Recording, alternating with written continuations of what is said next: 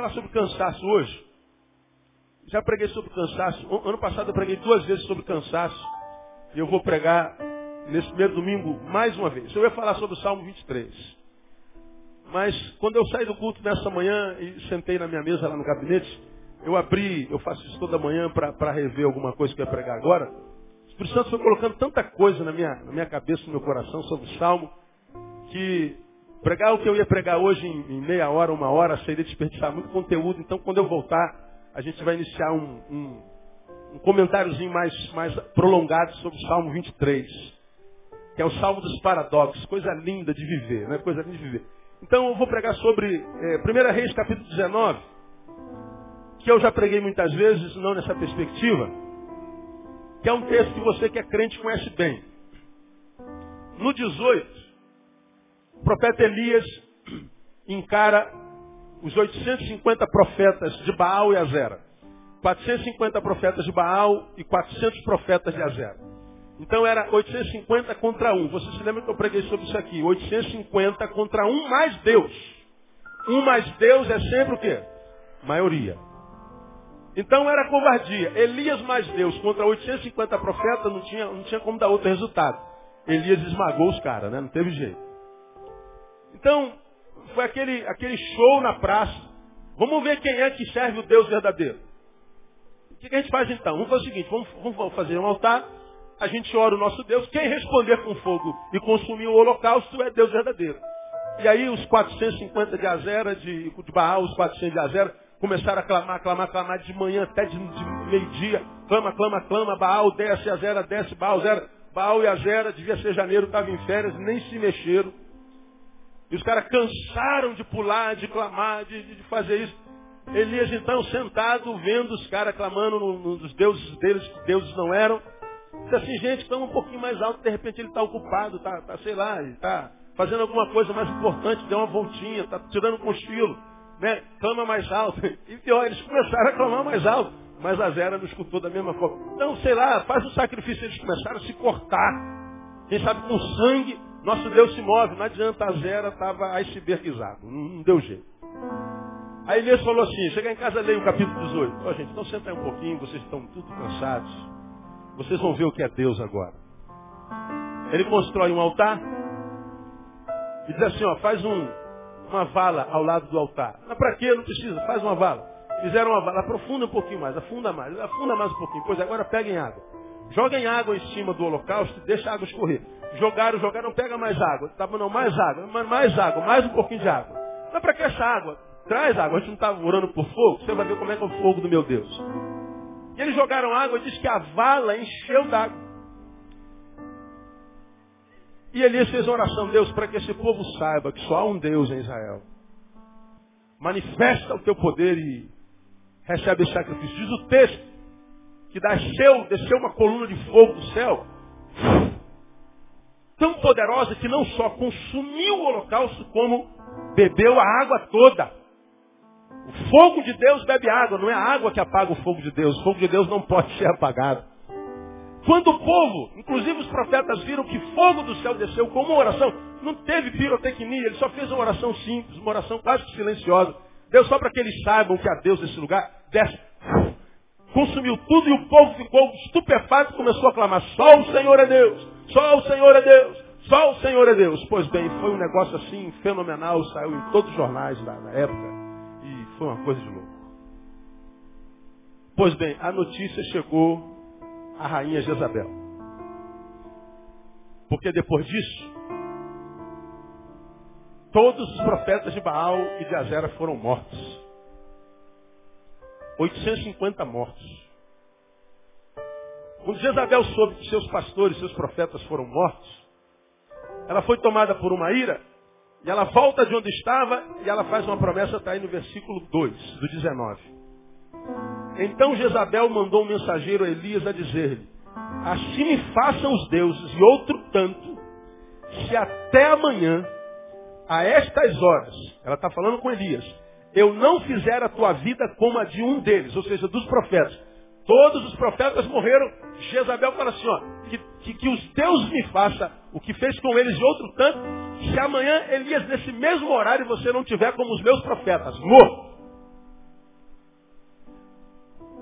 Qual foi a reação de Elias? Versículo 3. Quando ele viu isso, levantou-se para escapar com a vida e se foi. Chegando a Pérseba, ou Berseba, que pertencia a Judá, deixou ali seu moço. Ele, porém, entrou pelo deserto, caminho de um dia, e foi sentar-se debaixo de um zimbro. E o que, que ele fez? Leia para mim. Pediu para si a morte, dizendo, já basta, ó Senhor, toma agora a minha vida, pois não sou melhor do que meus pais. E deitando-se debaixo do zimbro, dormiu, e eis que um anjo tocou e lhe disse, levanta-te e come. Quando eu olho para Elias, eu vejo um camarada cansado, sobrecarregado, abatido. A batalha, seu ofício profético estava muito pesado. E a batalha contra os profetas de Baal parece que esgotou a sua força. Ele estava esgotado. Tem alguém esgotado aqui por acaso? Não precisa responder. Elias estava assim. Elias não estava aguentando mais. Ele estava orando e o fogo estava descendo. Ele estava orando e o milagre estava ocorrendo. Ele estava desenvolvendo o ofício profético e os resultados estavam vindo. Mas perceba comigo. Ele vence 850 profetas e foge de uma mulher. Os 850 homens estavam clamando a Deus, ele estava rindo deles. Uma mulher vem, uma ameaça, ele foge, entra numa caverna e faz uma oração. Já basta, Deus, toma minha vida, eu quero morrer, eu não aguento mais. Eu escuto o que eu vou lhe falar. Raciocina comigo. O fato de nós termos uma vida na qual as coisas aconteçam, o fato de termos um ministério pujante, o fato de orarmos e o fogo descer, o fato de vermos as coisas acontecendo ao nosso lado, o fato de não termos fracasso na vida ministerial, financeira, familiar, não significa dizer que a gente não possa adoecer e ter o desejo de desistir.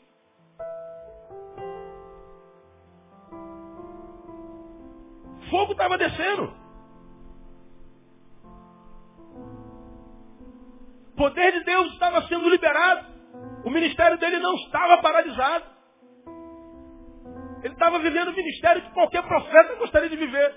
Quem é aqui que não gostaria de orar e ver fogo descer do céu na hora? Ou se não fogo, refrigério. Quem que não gostaria de ver uma vida onde tudo aconteça, onde as coisas estão no lugar? Todos nós queremos. A gente imagina que isso seja felicidade. Quando tudo dá certo, então a gente é feliz. Nem sempre. Veja, os milagres estão acontecendo na vida de Elias. O fogo está descendo do céu. Deus não está surdo para ele, está respondendo oração. Mas ainda assim, ele entra pelo deserto e diz, eu quero morrer. Já basta. Como quem diz, cheguei no meu limite, estou cansado, Senhor. Sucesso na terra não quer dizer sucesso diante de Deus, nem sucesso para si mesmo. Essa palavra me, me tocou muito. Meu Deus, então a felicidade não está no que eu faço. Felicidade não vem de fora para dentro, não vem com realizações humanas. Felicidade não está na conquista, felicidade não está no milagre, num ato fenomenológico. Onde é que está essa bendita dessa felicidade? Essa felicidade está dentro de nós. Toda vez quando eu falo disso, eu me lembro de uma musiquinha que Rebanhão gravou no seu primeiro LP, do tão querido e saudoso Janires. Quem é do tempo do Janires e Rebanhão aí? Só isso, gente. Quase 30 anos atrás. Eu estou ficando velho, né, meu? Pois é. Acho com, com, com orgulho. Ele cantou, um dia eu subi no monte para ver se encontrava Deus. Desci muito triste, porque não o encontrei. Ele está lá no monte e em qualquer lugar, dentro de mim, dentro de ti. Ele não é difícil de achar. Nós é que dificultamos. Tremenda essa música. Ele subiu no monte para ver se encontrava, não achou. Mas depois ele diz, ele está lá no monte e em qualquer lugar, inclusive dentro da gente. Ora, se ele está no monte, inclusive, Por que, que ele subiu no monte e não encontrou? Por causa da forma, por causa da metodologia, por causa do jeito, por causa do modus operandi. A vida de Elias era uma vida marcada pela vitória. É, está entre os profetas maiores da Bíblia e na minha concepção ele é maior dos maiores profetas. É o cara, não precisava treinar. Saiu de uma vitória tremenda. Num dia, no outro dia está em depressão, querendo morrer. Mas o que é bom dessa história aqui? Ele não morreu. Deus não ouviu a sua oração. Ele saiu do estado de comiseração e autocomiseração e o Senhor o fez uma bênção de novo no nome de Jesus. Então deixa eu falar uma coisa aqui para você, irmão. Se Deus fez com Elias, Deus vai fazer com você também. Eu quero que você mais uma vez me abençoe e abençoe o seu irmão. Diga, irmão, que está ao seu lado. Você não vai ficar no caminho. você está pensando que isso é bobagem? Não é não, meu irmão. Toma posse dessa palavra aí. Não é não. Deus chega no momento oportuno. Momento oportuno, dia 31 de dezembro. Alguns dias atrás, nós estávamos aqui no culto da vitória. Quem estava aqui no culto da vitória? Foi uma bênção na sua vida ou não? Pois bem, tinha um homem sentado aqui que não entrava numa igreja evangélica há 10 anos. Sua esposa é cristã. Seus filhos são cristãos. Está desempregado há dois anos, passando muita necessidade. E a gente sabe que o emprego não é só aquilo pelo que a gente coloca pão na mesa. O emprego não é lugar só de ganhar pão. O emprego traz dignidade para o homem. Um homem sem emprego, ele perde não só o lugar de ganhar pão, mas ele também sente como quem perdeu a dignidade. Esse homem não se achava mais digno, não conseguia sustentar a sua família. Sua esposa fazia isso com as suas, suas diárias. Seu filho de 18 anos começou a trabalhar, ajudava a sustentar. Ele chegou no seu limite, cansado. Eles são de outra comunidade. E ele no dia 31 disse assim, meu amor, esse, esse dia 31 eu quero ir para a igreja contigo, mas eu não quero ir na sua igreja, eu quero ir numa outra igreja. Ele veio aqui. Alguém lhe deu um CD meu. E ele se identificou. Eu quero ir na igreja desse pastor, ela me conhece. Ela falou, pelo amor de Deus, mas vamos já. Vamos sim, ela ficou muito feliz. E veio para cá, o culto é de, de 20 às 22, e 22 começaram na igreja dela. Dava para vir para cá e daqui para lá para a igreja dela. Então ela veio com o marido, os três filhos. E eles estavam sentados em algum lugar que eu não sei onde. Tinha mais gente do lado de fora do que do lado de dentro. Ela estranhou porque que ele disse, eu quero ir para a igreja com você hoje. Ele estava zangado com Deus, dizia que não acreditava em Deus, ele não queria saber de Deus, ele, ele, ele foi problema na vida dela com relação ao espiritual vida. Mas naquele dia 31, ele disse, eu quero ir para a igreja. Ele disse, eu quero lhe dar esse presente. O que ela não sabia é que ele tinha planejado suicidar-se no dia 31. Ele já tinha deixado uma carta em casa. Ele já tinha deixado tudo pronto para que quando ela voltasse para casa, ela saberia o que fazer, como viver. Ela, ele já tinha deixado tudo pronto, uma carta explicando, ele tinha desistido. Então vou dar uma última alegria à minha mulher indo para a igreja. Vou dar uma última alegria ao meu filho indo para a igreja. E ele chega aqui e me ouve pregando sobre sonhos. A gente só muda a realidade voltando a sonhar. Não se muda a realidade sem sonho. Meu irmão, quando eu acabei de pregar, acabei aquele culto, aquele homem veio atrás de mim. Me agarrou, me deu um abraço e falou assim, pastor, eu ia me matar nessa noite. Eu não entro numa igreja há mais de 10 anos, eu vim disposto a dizer, olha, essa é a minha última noite, eu não quero entrar em 2010. Mas o Senhor prega sobre o sonho, tudo que eu vi, ouvi, esses louvores entraram no meu coração. E nessa noite o meu sonho é restaurado. E 2010 vai ser uma bênção na minha vida. E eu vou viver e viver intensamente. Aqui, dia 31. Esse testemunho me abençoou muito. Eu falei, Deus, acho que eu não preciso de mais nada em 2010. Mas como tu faz muito mais além, abundantemente além daquilo que a gente pode fazer. Eu não preciso, mas pode fazer assim mesmo. Não é? Eu, eu fiquei muito feliz. Um homem que já tinha deixado a carta. Vir à igreja foi só um, um cafuné na mulher. Mas da mesma forma como, como, como, como Deus fez na vida de Elias, fez na vida desse irmão, Deus pode fazer na sua também. Não há razão para entrar em 2010 sem sonhos, desacreditado. Não há razão para a gente se entregar ao cansaço. Então hoje eu queria falar, a, é, a, a gente acaba no horário, a, sobre cansaço e eu usei essa frase no outro sermão, cansaço ladrão de possibilidades, porque é o que o cansaço é. O cansaço é um ladrão de possibilidades. É isso que ele é. Pastor, pode explicar? Posso. Você está muito cansado. Você não está aguentando mais. Chega um amigo e fala assim, ô, ô, meu brother, vamos, vamos sair para jogar uma pelada? Pô, não vou não. Por que, que você não vai? Estou cansado. Chegou outro diz, pô, saiu um filme bacana dessa, vamos pro cinema hoje? Pô, meu brother, brincadeira, mas não vou não, por quê? Eu estou cansado. Tua mulher diz, amor, vamos comer uma pizza na praça? Tu diz, eu não vou não, por quê? Estou cansado. O cansaço é um ladrão de possibilidades.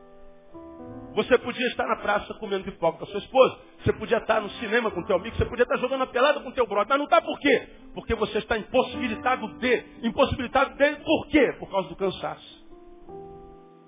Cansaço rouba a minha possibilidade de ler a palavra. O cansaço rouba a minha possibilidade de, de, de, de celebrar a vida. O cansaço rouba a minha possibilidade de sonho. O cansaço é um ladrão. Então a gente não pode lidar com cansaço com brincadeira, não, irmão. Não pode entrar nessa desses crentes metidos a bestas, mais crentes que Jesus, que diz que férias é coisa do capeta. Teu pastor está de férias, é o diabo não tira férias, não, irmão. É por isso que o diabo está como está. Porque não tira férias. Agora o diabo não tem corpo, ele é espírito. Você tem. E se a gente pudesse ouvir o, o profeta Charles Chaplin, quando diz, não sois máquinas, homens é que sois, a gente descansaria. Por quê? Porque o cansaço não é brincadeira não, o cansaço é coisa séria, é um ladrão. O cansaço me rouba o privilégio de concentração. Ninguém consegue se concentrar cansado. Ninguém consegue celebrar cansado. Ninguém consegue fazer nada quando está cansado. Cansaço é egoísta. Quando o cansaço nos toma, ele nos paralisa. É como uma injeção de, de anestesia. Quando a gente está cansado, tudo que a gente quer é o que, irmão? Diga, você está mortão, está cansadão. Qual é o sonho de todo cansaço? Estou cansado. Qual é? Não, uma palavrinha. Dormir. Ou cama. Você chega em casa, toma um banho, está aquela camona assim. Braços abertos. Venha para o seio da sua amada, né? E você mergulha, tô indo, né? E que ninguém me tira. Aí tu entra em coma, meu amigo. Então, quando o cansaço é biológico, tranquilo, você acorda no outro dia melhor. Mas se você estiver cansado no espírito, na alma, como é que você acorda depois de 10 horas de sono? Diga para mim. Cansado. Dorme cansado e acorda como? Cansado. Tem alguém aqui assim? Não precisa falar não. É. Cansado. Não brinque com o seu cansaço. Porque o cansaço é o inimigo mortal. É um ladrão de possibilidades. E se a minha vida está impossibilitada de, a minha vida paralisa. Elias estava assim, quero morrer. Não aguento mais. E o pior, estava tudo dando certo. Então, como é que a gente pode lidar com esse ladrão de possibilidades? Eu vou tirar aqui algumas, alguns exemplos da postura de Elias. Primeiro, discirna a fonte do teu cansaço. Ou da tua angústia, porque o cansaço gera uma angústia danada.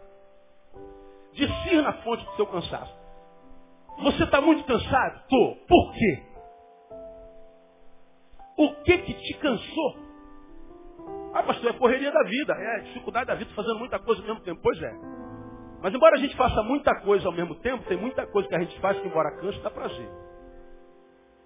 E que cansado ou não, se a gente pudesse, a gente continuaria fazendo. Mas tem coisas que não. Não dão prazer de jeito nenhum, nem descansado. Tem coisas que cansam mais do que a outras. Tem coisas que são a fonte desse cansaço. Discernir isso é importante porque a gente começa a perceber, portanto, a vivenciar e experimentar aquele convite de Jesus lá em Mateus. Vinde a mim todos vós que estáis o quê? Cansados e sobrecarregados. E a promessa qual é? Eu os aliviarei. Agora veja, vinde de mim todos vós que estáis cansados. Ah, eu estou cansado, mas qual é o nome do teu cansaço? O que, que te cansou? E ele continua dizendo, tomai sobre vós o meu jugo e aprendei de mim que sou manso e humilde de coração. E encontrareis, olha só, Descanso para quê? Para as vossas almas. Então escuta o que eu estou te falando. Vinde a mim todos vós que estáis cansados. Mas no finalzinho ele diz, encontrarei descanso para quê? Para as vossas almas. A respeito de que cansaço Jesus está falando? O da alma. O descanso e o alívio que eu dou é para quem a priori sabe a fonte do cansaço. Preguei sobre isso aqui alguns domingos atrás. E aí o que, que a gente vê acontecendo? Um monte de gente cansada da vida. O cansaço é um ladrão, você não consegue mais celebrar em família. Aí você começa a achar que a tua esposa que é o problema. Minha esposa está gorda, minha esposa está feia. Meu marido está magro, meu marido está barrigudo. Meus filhos são uns malos. Eu estou cansado. Aí aparece a mulher da rua, aparece o homem da rua. Você troca de mulher, você troca de marido, você troca de família. Continua cansado, continua infeliz. Muitas vezes vê a besteira que fez e tenta voltar para casa. Perdeu a família. Descobre que o cansaço não era com a família. Era na alma. Alguns estão cansados e falam assim, eu não aguento mais fazer o que eu faço. Não aguento mais meu trabalho. Eu não aguento mais essa minha, essa minha mesa. Eu não aguento mais esses meus colegas de trabalho. Eu não aguento mais essa máquina. Eu não aguento mais fazer. Aí você pede demissão. Vou fazer outra coisa. Não arruma emprego. Ou então arruma emprego. Continua cansado. Porque achou que o cansaço era profissional. Não era. Era na alma. Estou cansado da minha igreja, estou cansado desses irmãos. Troca de igreja. Continua cansado, angustiado infeliz. Porque achava que o problema era a igreja. Não era. O problema estava na alma. Meu irmão, se o problema está dentro de mim, eu estou impossibilitado de aqui, em Realengo. Mas se eu viajar para Nova York, eu continuo impossibilitado. Posso viajar para Londres, continuo impossibilitado. E aí eu volto para Realengo e descubro que Realengo é melhor do que Londres. Porque o lugar mais saboroso é o lugar que Deus deu para nós. Ir é muito bom, melhor ainda é voltar. É na alma. Então, quando a gente está cansado, angustiado, e pretende vencer o cansado, restaurando as possibilidades, nós precisamos discernir qual é a fonte da nossa angústia, qual é a fonte do nosso cansado. Veja o que, que está produzindo tal cansaço, o que, que está produzindo tal angústia. E veja se isso que está produzindo angústia tem poder para gerar isso que está gerando em você. Porque eu encontro gente que está encarando uma barata e está querendo morrer. Então não pode ser a barata. Porque eu encontro gente que está encarando o elefante e está querendo viver. Por que, que um encara barata quer morrer, o outro encara elefante quer morrer? O problema não está na barata nem no elefante. Está na forma como a gente encara. Está na forma como a gente encara. E como é que a gente começa a encarar corretamente? Discernindo a fonte do nosso cansaço. Veja o que acontece com Elias. Capítulo 19, versículo 2. Então Jezabel mandou um mensageiro a Elias a dizer-lhe, assim me façam o que? Leiam para mim. Os Deus. Agora responda para mim, que Deus? Quais? Aqueles que os profetas clamaram? Baal, Baal, Azera, desce, responde. Eles não responderam, cara. Aí a mulher ameaça Elias em nome dos deuses que ele tinha acabado de vencer o cara em depressão. Meu irmão, você que está aqui cansado, é, tira a máscara e foge da tentação de tantos crentes, é, tantos crentes sérios, diz assim, ó, pô, estou aqui ouvindo essa palavra, pô, fulano tinha que estar tá aqui para estar tá ouvindo isso. Poxa, pastor, eu está pregando, eu estou pensando no irmão João, na irmã Joana. Estou pensando no, no, Marco, na Márcia. Puxa vida, pastor. Não, não. Se João e Márcia tivessem que ouvir isso, eles estariam aqui. Como eles não estão, então essa palavra é para ele. Essa palavra é para quem? Para você que está aqui. Então, a, a, a, fuja da tentação de achar que se está cansado, admite o teu cansaço. Agora, mergulha no teu cansaço e diz, pô, será que esse cansaço que eu estou vivendo é realmente do, do muito trabalho? Será que o cansaço que eu estou vivendo é da verdade do relacionamento com a minha mulher, com a minha família? Por que, que eu estou tão cansado? De onde vem tal angústia? Tal angústia? Por que, que eu estou tão sobrecarregado? Por que, que eu estou com vontade de morrer? Faça uma análise, para, tem que parar. Vou falar sobre isso já já. Porque falar de cansaço não dá descanso a ninguém.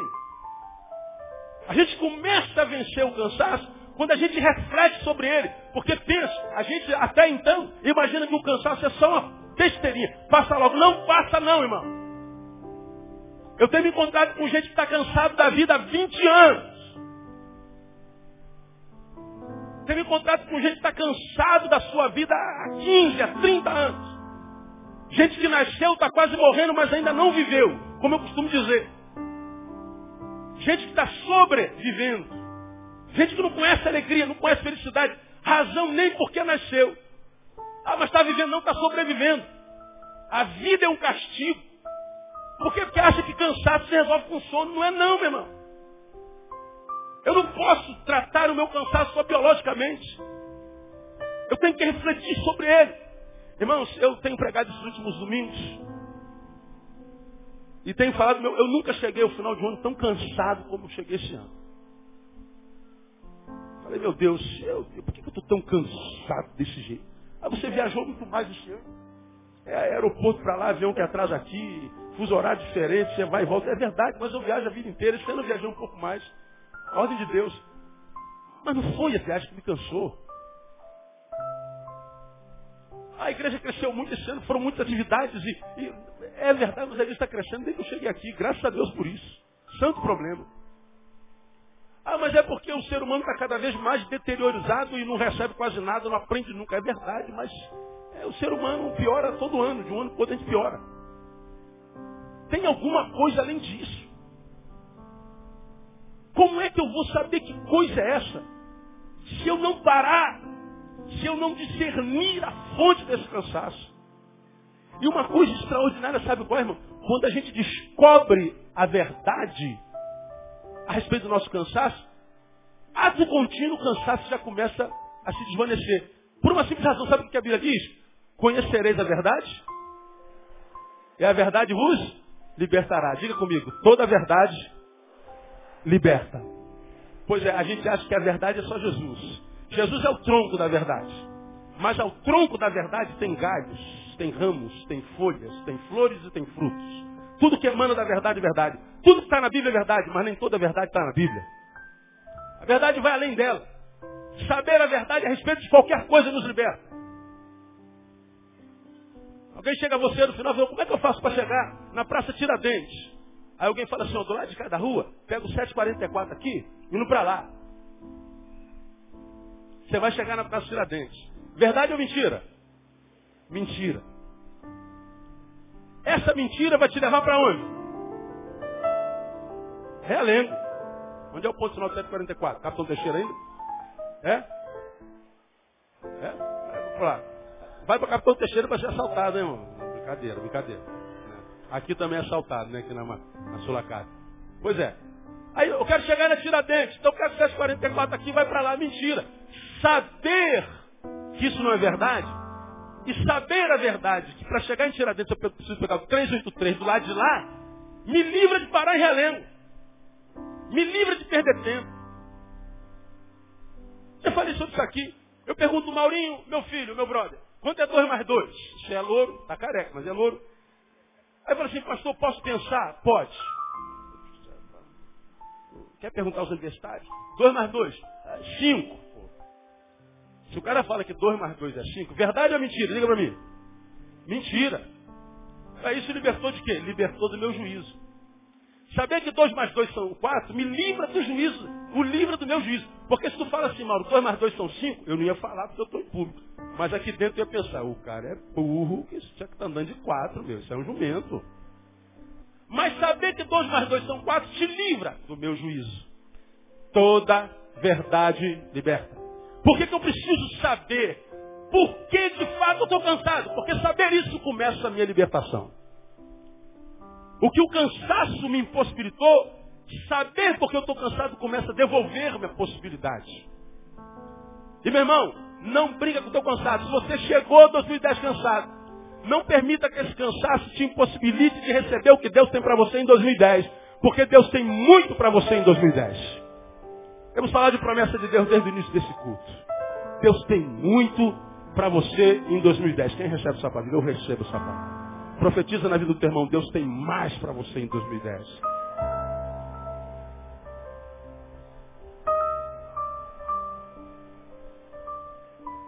Discir na fonte do seu cansaço. Ah, se me façam os deuses, se amanhã, que deuses! Só que a despeito de os deuses não serem deuses, Elias foge para uma caverna e pede para ser a morte. Portanto, o algoz de Elias não era Jezabel, era ele próprio. O que cansou Elias foi seu diagnóstico equivocado. Foi sua maneira errada de ler a adversidade e o problema. Ah, pastor, não, ele ficou doente por causa de Jezabel. Não foi por causa de Jezabel. Porque Jezabel disse assim, amém, você estará morto. Em nome do meu Deus, ó, teu Deus, eu acabei de matar até os profetas dele. Do teu Deus eu zombo, porque não há Deus semelhante ao meu. Maior é o que está em nós do que aquele que está no mundo. O meu Deus diz que mil cairão ao meu lado, dez mil à minha direita, eu não serei atingido. Elias podia simplesmente fazer um diagnóstico correto, lembrar das promessas, e cair para dentro de Jezabel também. Deus ia dar vitória. Mas porque diagnosticou errado, fez uma leitura errada, ele fugiu, entrou na caverna, pediu para si a morte. Então não adianta lutar contra Jezabel. Por que, que você está cansado, meu irmão? O que, que te levou aonde você está? O que está te conduzindo para onde você está indo? O que, que te tirou do altar? O que, que te tirou da palavra? O que, que se transformou nisso que você se transformou? Você não consegue mais ter alegria no Senhor. Você não consegue resistir a uma praia. Você não consegue resistir a um convite mudando. Você não consegue resistir a uma vírgula que o diabo te, te, te, te dá. Você abandona logo o que Deus tem para você. Disse para alguém muito próximo a mim, há bem pouco tempo atrás. Que descansou. Saber isso é o início do processo de cura. Segundo, discir na fonte. E segundo, retire-se. Quando Elias recebeu a ameaça, ele se retirou entrou numa caverna. Retirar-se, pastor, retirar não é fugir, pastor. Depende. Bom, Elias não estava sabendo lidar com o problema Jezabel. Não porque Jezabel era um problema maior do que ele, mas porque o diagnóstico que ele fez do problema era equivocado. Então você já aprendeu o que fazer quando não se sabe o que fazer? Não ouvi. O que fazer quando não se sabe o que fazer? nada. Sabe o que fazer para encarar Jezabel? Então não faça nada. Vamos dar um tempo. Retirar. Retirar parece desistência, mas não é. Escuta o que eu vou falar para você. Quem quer fazer por muito tempo, precisa se retirar por algum tempo. A Bíblia diz que Deus fez o dia, a sua criação em seis dias. Depois disso, o que, que ele fez? Não ouvi descansou. Agora pensa comigo. Você acha que Deus precisa descansar mesmo? Tu imagina Deus acabando de fazer tudo, bota a mão na cintura, ai meu Deus do céu, estou aguentando mais. Você imagina essa imagem da parte de Deus? Você imagina Deus jogando no chão, pufagem, não aguento mais, oh meu Deus, me salva. Não. Por que, que Deus descansou, irmão? Para dar exemplo. Por que, que Jesus batizou? Para dar exemplo. Para dizer assim, filho, você é filho de um Deus que nem corpo tem e ainda assim diz que precisa descansar. Um Deus que não teve problema de parecer um ser humano. Então não seja um ser humano metido a parecer com Deus. Porque tem um monte de ser humano querendo parecer com Deus, dizendo eu não canso nunca. Eu não tenho limites. Maior o que está em mim, então a vitória é minha. Eu vou cair dentro e vai me dar. É verdade, vai dentro, vai. Jesus, preguei sobre aqui um tema de um sermão chamado No Limite. Se quiser ouvir, ouço, porque é tremendo. Jesus, quando foi preso, ele foi levado para o matadouro como uma ovelha e não abriu o quê? A sua boca. Não abriu a sua boca. Enquanto ele suportou, ele não abriu a boca. Agora, quando ele foi crucificado, quando abriu a boca, quem se lembra o que, que ele disse? Lá na cruz.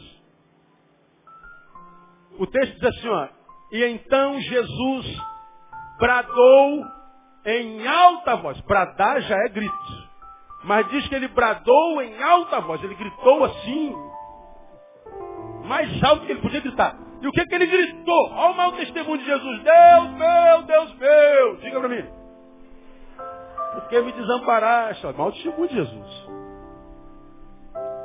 Se eu tivesse lá, ou algum de vocês, como eu já preguei aqui, a gente ia falar assim, ô oh, Jesus, mau testemunho esse aí, pô. Como é que você quer que as pessoas acreditem que tu és Messias, dizendo que Deus te abandonou? Deus não abandona ninguém. Mas por que Jesus gritou daquela forma? Porque até Deus, enquanto foi homem, tinha limite. Quando ele pôde ficar quieto, ele ficou. Quando ele pôde aguentar, ele aguentou. Mas quando ele não aguentou, ele continuou sendo honesto com os seus sentimentos. Gritou. Eu soube de um acontecido é, na viagem do Vale do Jequitinhonha para cá, que alguém que estava dentro do ônibus chegou no limite. Quem estava dentro desse ônibus aí sabe por que eu estou falando? Ninguém? Então foi história. Os irmãos esperaram seis horas até atravessar o rio por causa da chuva. E disse que alguém do, ônibus perdeu o controle. É aquilo lá. Gritou. É como a história daquela irmã que descobriu que seu marido tinha uma filha com a sua sobrinha. E ela pegou os dois do flagrante, ela pirou. Ela pegou uma barra de ferro, quebrou tudo dentro de casa da sobrinha. Quebrou o carro do marido, quebrou tudo. Uma mulher calma, mansa, aquilo tipo mosca morta. Ela vinha ouvindo história, ouvindo história, ouvindo história, pegou no flagrante, descobriu que o sobrinho era filho do seu marido. Ela perdeu o controle, quebrou tudo. Conseguiu derrubar a geladeira, jogou televisão no chão. Foi lá fora, quebrou o carro zero do marido todo. Saiu pela rua igual uma louca, veio parar na igreja, eu estava no gabinete, ela me conta, pastor, fiz uma loucura, o que a senhora fez? Eu quebrei tudo. Fez bem, minha irmã, fez bem. Porque se a senhora não quebra tudo, seu coração quebrava, a senhora tinha um infarto. Botei ela dentro do carro, levei ela para o cardiologista dela. Quando ela entra no, no, no gabinete do cardiologista, ela conta a mesma história. E aí eu fui parar no gabinete do meu pastor. E o que, que aconteceu? O meu pastor falou que eu fiz muito bem. Eu falei, pois é, o seu pastor deu o conselho certo. Porque essa senhora não faz isso, a senhora tinha um infarto. Quando é que uma pessoa mansa quebra tudo? Limite. Todos nós temos limite. Então, antes da gente chegar no limite de fazer uma besteira, retire-se. Dá um tempo para si.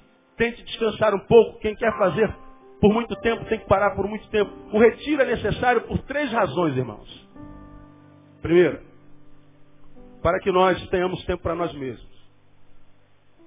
Deixa eu falar alguma coisa para os irmãos. Quando você está na igreja, você não está sozinho. Você pode atrapalhar o outro que está sentado. Então, não se interessar pelo que tem aqui é um direito seu, mas atrapalhar o outro não. Então não atrapalhe o outro que quer ouvir a palavra de Deus. Respeite. Então retire-se. Por que, que eu preciso me retirar? Primeiro, para que eu tenha tempo para nós, para nós tenhamos tempo para nós mesmos. Porque quando eu estou no meu trabalho, irmão, eu estou gastando-me para abençoar alguém, você está se gastando para fazer alguma coisa acontecer, uma máquina acontecer, uma empresa acontecer, para servir um cliente. Você está ali por causa do pão que você tem que ganhar. Mas o teu trabalho volta em forma de dinheiro, mas a tua produção é para abençoar vidas. É para abençoar gente. Você está vivendo para alguém. Agora, quando a gente para, a gente está dizendo, agora eu vou viver para mim. Eu vou gastar um tempo para mim.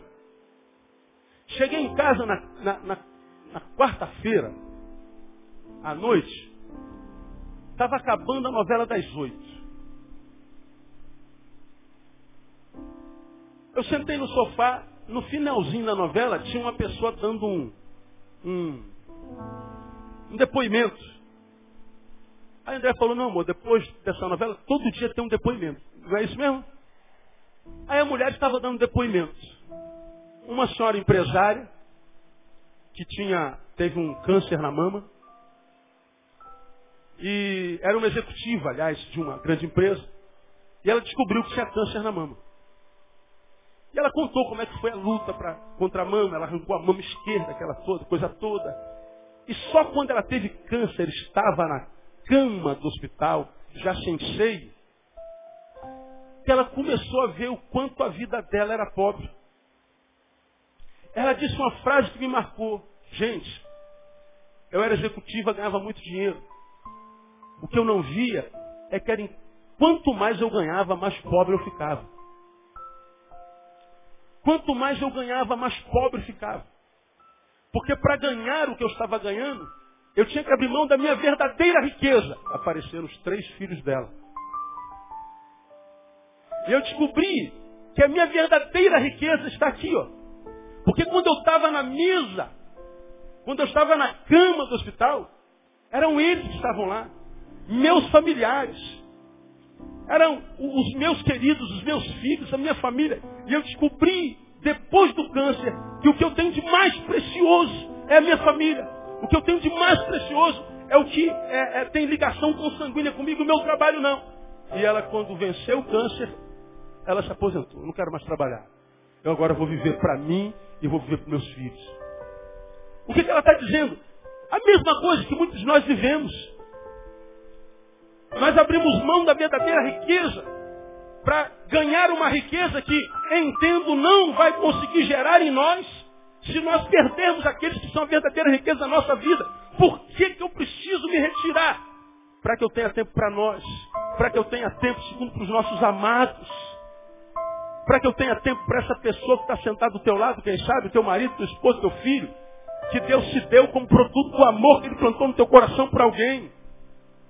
Por esse, que é de uma riqueza tão grande que a gente não consegue imprimir valor.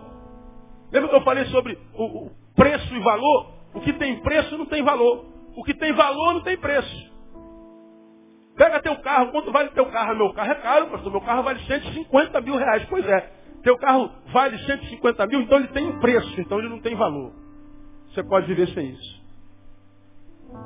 Quanto custa a tua casa? Pastor, eu moro na cobertura na Zona Sul. Meu apartamento vale 2 milhões de reais. Pois é, caro. Deve ser um apartamento legal. Se ele tem preço, então ele não tem valor. Você pode viver sem esse apartamento. Teu emprego, pastor, eu ganho 50 mil reais por mês. Olha, um salário maravilhoso. Pois é, portanto tem um custo o seu salário. Então você pode viver sem salário. Agora responda para mim, meu irmão, minha irmã, quanto vale o seu filho? Me dá o preço dele. Gisele, o preço da tua filha. Me dá, Vânia, o preço da sua sargentinha. Tem preço? Não. É porque tem valor. O que tem valor não tem preço.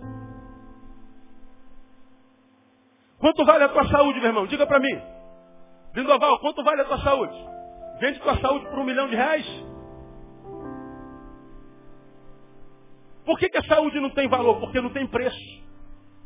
Por que, que não tem preço? Porque tem valor. O que, que acontece com a gente? A gente está lutando por algo que tem preço e perdendo aquilo que tem valor. Só que só vai saber que perdeu aquilo que tem valor quando o que tem preço já não significa mais nada. Por que, que eu tenho que me retirar? Porque eu tenho que dar valor a isso que não tem preço na minha vida. Eu tenho que dar valor a isso que é valor na minha vida. Eu tenho que me retirar terceiro. Porque eu preciso gastar tempo com Deus. Elias estava bem com o homem. Ele orava, o fogo descia. Ele orava, o milagre acontecia. Mas nós aprendemos que isso não basta. Às vezes nós somos tão ocupados com a obra de Deus que não temos tempo para o Deus da obra. Eu posso estar tão ocupado com a igreja de Deus que eu não tenho tempo para o Deus da igreja. Porque o que nós somos na coletividade para Deus não interessa, porque na coletividade nós não somos, isso aqui é uma mentira. Isso aqui é uma reunião holográfica, isso aqui é uma reunião de fantasia, isso aqui é um baile à fantasia, isso aqui é um culto à fantasia. A gente se fantasia para vir para cá.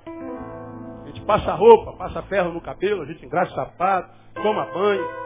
A gente se fantasia para vir para cá. Isso aqui é só um holograma, isso aqui é só uma imagem. Isso é uma reunião imaginária. Deus se relaciona com aquele ser que a gente é quando não tem ninguém olhando para nós. Já ouviram isso 200 mil vezes que a gente quer de Deus, terá de Deus no quarto. Nós nunca teremos mais de Deus do que aquilo que a gente busca dele no quarto. Tu, quando orares, entra no teu quarto e não na igreja. E teu pai secreto te abençoará. A gente entra na igreja e acha que basta, não. Deus está falando, sinto saudade daquilo que você é no quarto. No quarto você pode estar nu. No quarto você não precisa falar o evangeliquez. No quarto você não precisa usar terno nem cote. No quarto você pode ser só o que você é. Eu sei o que você é, melhor do que você. Por que, que eu preciso me retirar para vencer o cansaço? Para gastar tempo comigo. Para investir na minha relação com os que têm valor. Para gastar tempo com Deus. Reconhecer a fonte, me retirar. Terceiro, faça do teu retiro algo produtivo. Reabasteças. Olha que coisa interessante, versículo 5. Quando ele viu isto, levantou-se e para escapar com a vida se foi. Isso é o 3, estou falando do 5. Deitando-se debaixo do zimbro, o que, que ele fez? Dormiu. E eis que um anjo tocou e lhe disse, o que, que o anjo disse para ele? Levanta-te e come. Vamos lá.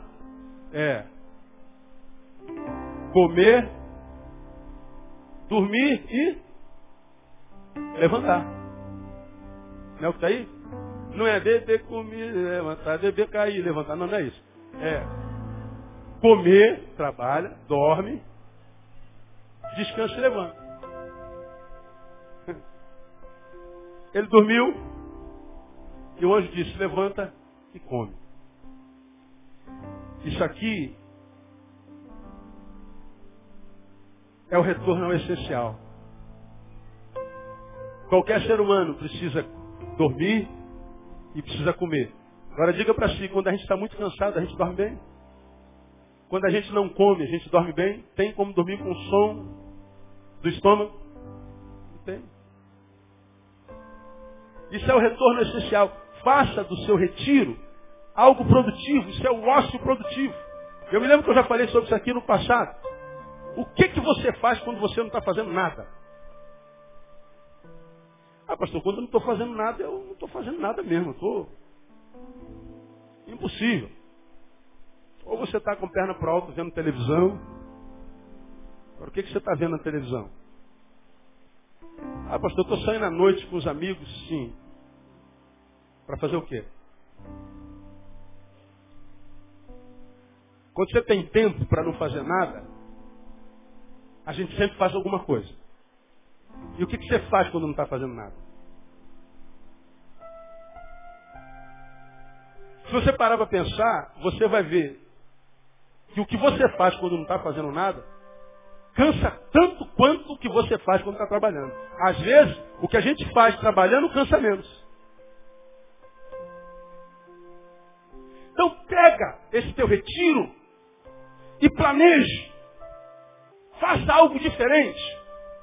Faça algo quando você não estiver fazendo nada, que em sendo feito traga algum tipo de riqueza e alimento. Lembra que nós já aprendemos aqui. Nós somos a constituição de cinco sentidos. Vopate, visão, olfato, paladar, audição e tato. E nós somos a constituição desses cinco sentidos. Os cinco sentidos têm fome. Agora, quando a gente tem sede, bebe água, paladar. Tem fome, come, paladar.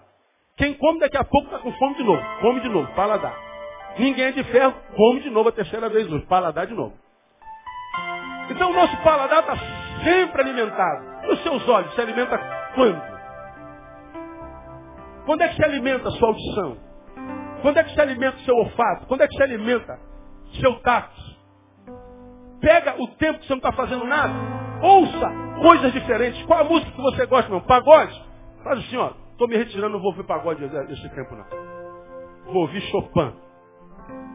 Ô, pastor, mó caretice, pastor, ouça. Vou ouvir MPB. Vou ouvir Djavan. Você gosta de Djavan, gosta de MPB? Não ouça Djavan. Ouça, sei lá, qualquer outra coisa aí. Vai ver alguma coisa, ouve coisa diferente. Você conversa sempre com a mesma pessoa, conversa com alguém diferente. Toda vez que você senta com a amiga para falar de futebol, fala de vôlei. Fala de Muay Thai, fala de MMA. Jiu-Jitsu, judô. Você só fala de luta, para de falar de luta, vai falar de flores. Vai falar de rosas. Você só conta piada de, de bocagem. Vai contar poesia, leia Mário Quintana. Só vê filme de Rambo. Só vê filme de Sylvester Stallone, Schwarzenegger. Vai ver um romance. Vai ver, por exemplo, antes de partir. Vai ver instinto. Vai ver, ver todo, tantos outros filmes. Vê uma coisa diferente. Vai ver lugar. Saia da tua casa. Vai conhecer o Rio de Janeiro, que se é carioca não conhece o Rio de Janeiro, carioca. Ó, a maioria de vocês nunca foi nem no Cristo Redentor, mano. Quem nunca foi no Cristo Redentor tem coragem de falar. Olha lá, irmão, olha lá. A grande maioria. Carioca não conhece a sua cidade. Vai ver coisa nova. Abençoa teus olhos com outra visão. Mas não. O que, que a gente faz? Está de férias? Fica em casa, caminhando do quarto para o banheiro, do banheiro para a cozinha, da cozinha para o banheiro, do banheiro para o quarto. Acabou as férias. Como é que foi suas férias? Mais ou menos. Volta com essa mesma cara de mocorongo, de derrotado, de vencido. Não sabe por quê? Teus olhos estão morrendo de fome.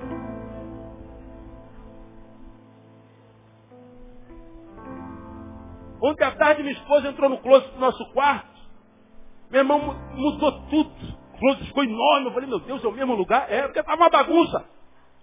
Aí mudou tudo de lugar. Por que, que muda de lugar? Fome. Nossos olhos têm fome. Vai sentir cheiro novo. Muda esse perfume, muda esse desodorante. Se é que usa, né? Se não usa, passa a usar.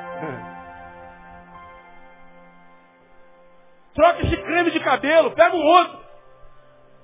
Aí você fala assim, pastor, tudo bobagem, bobagem uma ova, seu mané. A gente tem que sentir cheiro novo. Você é daqui da metrópole, só sente cheiro de fumaça e, e poluição. Você pega o teu carro, viaja para o interior, você sente cheiro do mato. Pô, que cheiro de mato gostoso. Por que, você sente cheiro do mato? Porque só sente cheiro de fumaça. Agora, quando eles vêm de lá, meu Deus do céu, que cheiro é esse? Que cheiro que você está dizendo? Fumaça. Precisamos nos retirar e fazer do nosso retiro um ócio produtivo. Pastor, eu não tenho dinheiro. Anda a pé. Aluga uma bicicleta. Conhece a praça do teu bairro. Você fala assim, bobagem. Não é bobagem não, irmão. Isso é vida. Visita teu jardim. Planta uma rosa, planta uma flor. Caminha de pé descalço na grama. Toma um banho de chuva. Você vai ver que essas coisas têm valores, não tem preço. O que, que você faz quando você não está fazendo nada? Termino. Descina a fonte da tua angústia, retire-se, faça o teu retiro. E por último, volte. Haja o que houver, volte. Porque tem gente que se retira, gosta tanto que não volta nunca mais.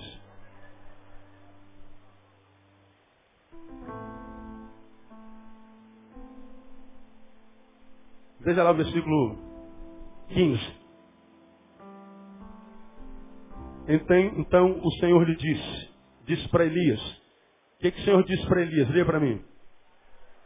Vai e faz o quê? Volta por onde? Pelo teu caminho. Elias fugindo. Deus está lá dentro do buraco. Lá. Diz assim, ó, volta. Mas volta pelo teu caminho pelo mesmo lugar por onde você veio derrotado, eu quero que você volte em vitória. Eu não quero que aquele caminho se transforme no memorial da tua derrota, no marco do teu fracasso. Eu quero que você passe pelo caminho pelo qual você passou fracassado, mas você vai voltar em vitória. Você já se retirou, você já chorou, você viu um, uma ambiência nova, você teve experiência comigo, te visitei lá, você viu a, a, a, fenda rachando, você viu o redemoinho passando, você viu uma brisa leve ventando, e eu falei na brisa leve, e agora eu vou dizer o seguinte, já que você já está renovado, volta. Vai e volta pelo caminho do deserto de Damasco, quando lá chegares, ungirás a Azael para ser rei sobre a Síria, e a Jeú, filho de Ninzi, ungirás para ser rei sobre Israel, Lá no final, ungirás a Abel Meolá, ungirás para ser profeta em teu lugar. Vai, unge todo mundo. O que, que Deus está falando? Vai, Elias, volta para a tua vocação. Você adoeceu fazendo o que você faz. Mas não é o que você faz que você adoeceu. É a forma como você fez o que você faz. Mas fazer o que você faz é a razão da tua vida. Meu irmão, você está cansado? Deus está dizendo, olha, você tem uma vocação, filho. E a sua vocação é ser bênção. Eu não te chamei para você ficar retirado da tua vocação esse tempo todo que você está, não. Eu não te chamei para viver para si, eu não te chamei para viver em cavernas. Eu não te chamei para ser esse pedaço de pedra. Eu não te chamei para ganhar dinheiro, nem para ter sucesso com somente. Eu te chamei para uma vocação. Existe uma razão pela qual você nasceu. E você nasceu para ungir, meu irmão. Você nasceu para abençoar. Você nasceu para ser boca de Deus na tua geração. Você nasceu para ser mão de Deus na sua geração. Então estenda a mão. Você nasceu para ser sal da terra, para ser luz do mundo. Você é filho de Deus e Deus não coloca filho no mundo para perder. Deus colocou você no mundo para vencer. Ele disse pela boca de Isaías, eu criei filhos e os engrandeci. Deus criou, chamou você para ser grande. Só que os grandes na história de Deus muitas vezes não são nem conhecidos na história dos homens. E muitas vezes os grandes na história dos homens Deus nem conhece, nem sabe da existência dele. Deus te chamou para ser Deus. Então, você está cansado. Para, discir na fonte do teu cansaço. Isso requer tempo e trabalho, irmão. Meditar, pensar dá muito trabalho. Tentar nesse mundo atribulado do capitalista corrido, fazer isso aqui, ó. Parar. É a coisa mais difícil do mundo, porque você está aqui parado, meditando. Há um ser viciado em fazer dentro de você que fica assim, pô, tu não tem vergonha não, né?